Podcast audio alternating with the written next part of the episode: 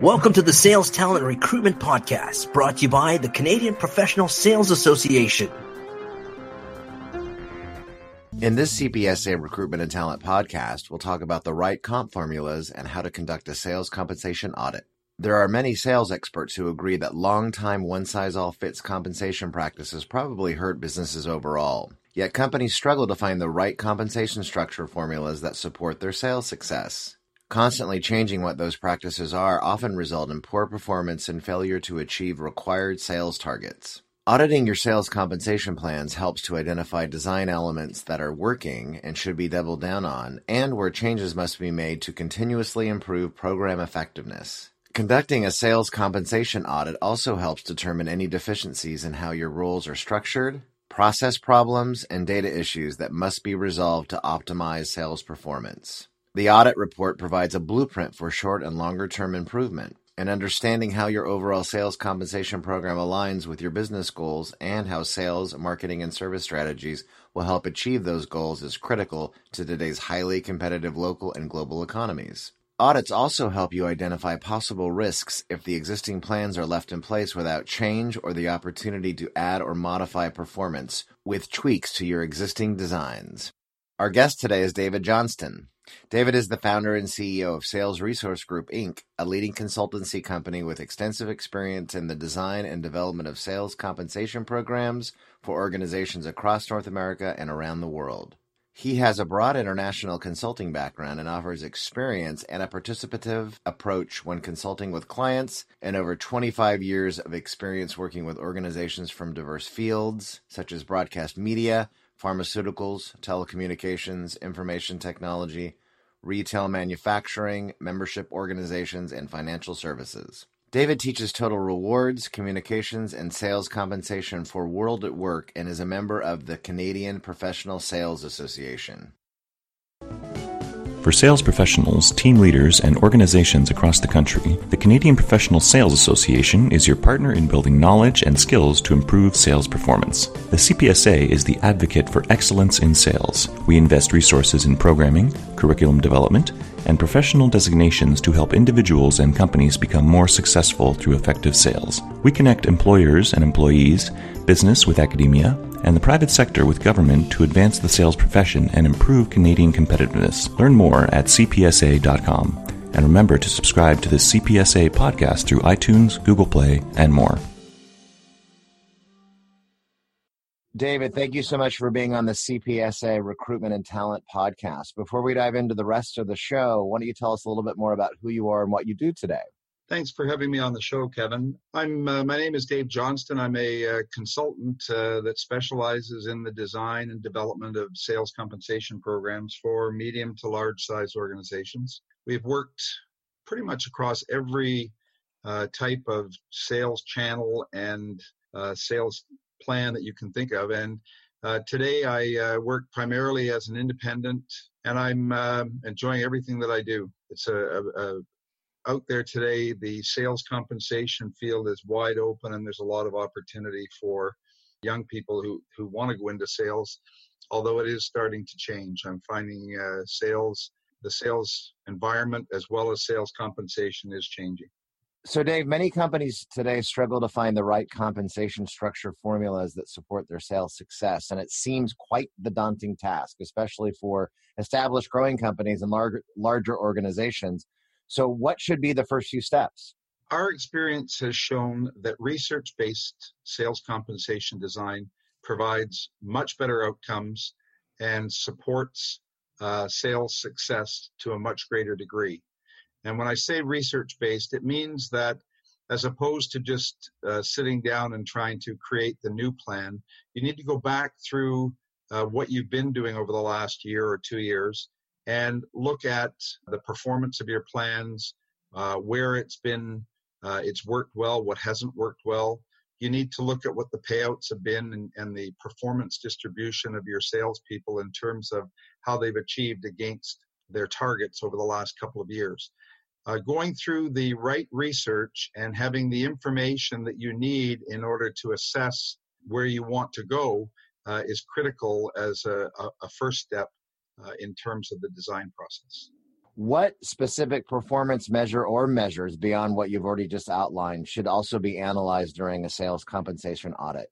First and foremost, you need to make sure that the sales compensation plan, when you're auditing it, uh, is in alignment with the business goals and sales strategies. So that's typically where we start. You then need to look at whether or not the types of measures that you're looking at are going to contribute to the tactical execution. So does it reinforce the right kinds of behavior and activities? And then from there, you start to look at the uh, performance measures to determine whether or not those key performance measures are aligned with what the outcomes are that you're looking for, whether it's a focus on certain products, uh, whether it's uh, certain kinds of accounts, if it's just revenue, is it revenue plus margin? So there's a number of elements that when you look at the performance measures from an audit standpoint, it's uh, absolutely critical that you uh, assess those those outcomes. So, Dave, you told me before we actually launched this podcast that the field of sales compensation uh, auditing is is quite wide open. What do you think that is? A lot of organizations are trying to find what the answer is, what the right kind of plan is for today. Um, as customers have had a much greater access to information uh, and can, in fact, are much more educated in terms of what they want than they were in the past. In the past, they would come to a sales organization and say, you know, what do you have to sell me? Today, they're coming and saying, here's my problem, solve my problem. So, salespeople are becoming a lot more consultants to their customers, uh, and they're they need strong business acumen as well as uh, consulting skills uh, to be able to assess the requirements for the customer and come up with a, uh, a good solution. Indeed, they do. In fact, you referenced this already, but uh, one critical aspect of sales compensation is the ability to initiate and reinforce the desired behaviors of your salespeople that you want and you want to sustain over time, too. So, w- what kinds of behavioral assessments do you recommend and what do they consist of? Well, when you look at um, sales behavior, depending on the nature of the role, if it's account management and you're looking for people to take an existing relationship, deepen it, introduce new products into that company, uh, there's certain kinds of behaviors that uh, support that in terms of analytics, uh, understanding the needs of the customer. If a large part of the role that you're designing the comp plan for is around new business development. You're looking for hunters that are going out and finding new opportunities, very different skill set. A large part of that is analyzing the market, understanding who has a need for your product and services, uh, and then having the um, the right kinds of behavior uh, to go out and find those uh, opportunities and work them t- through to uh, to close. Along those same lines when it comes to renewing business which is just as critical for a business as it is you know landing new business correct? In fact and there's we could go through a whole discussion around the cost of acquiring a new customer versus of retaining one and in, in at least in the enterprise enterprise software space it is there's a lot of account management teams that are responsible for those renewals in conjunction with sales so, just based on the assessment that you just kind of outlined for us for the hunters, for example, is there what do you recommend when you're just looking at the other part, other components of an organization that's responsible for renewals? Everybody today is looking for growth, and it's one thing to have have the hunters getting new business, but if it's going out the back door as quickly as it's coming in, you're not getting the growth. So account management is huge in terms of account retention and revenue retention. And in order to get growth, you need both. So your the folks that are in your your account management side really need to be looking at how to deepen the relationships and become, uh, as opposed to somebody trying to sell a product to the customer, uh, becoming more of a resource to their customer uh, that they can count on for um, not just the products and services, but to come forward and understand their business so that they can provide solutions that will add value to the customer.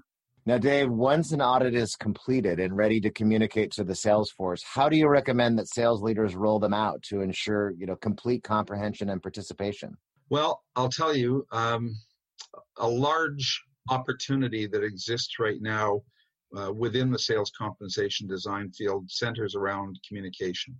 It's probably the area that most organizations do poorly.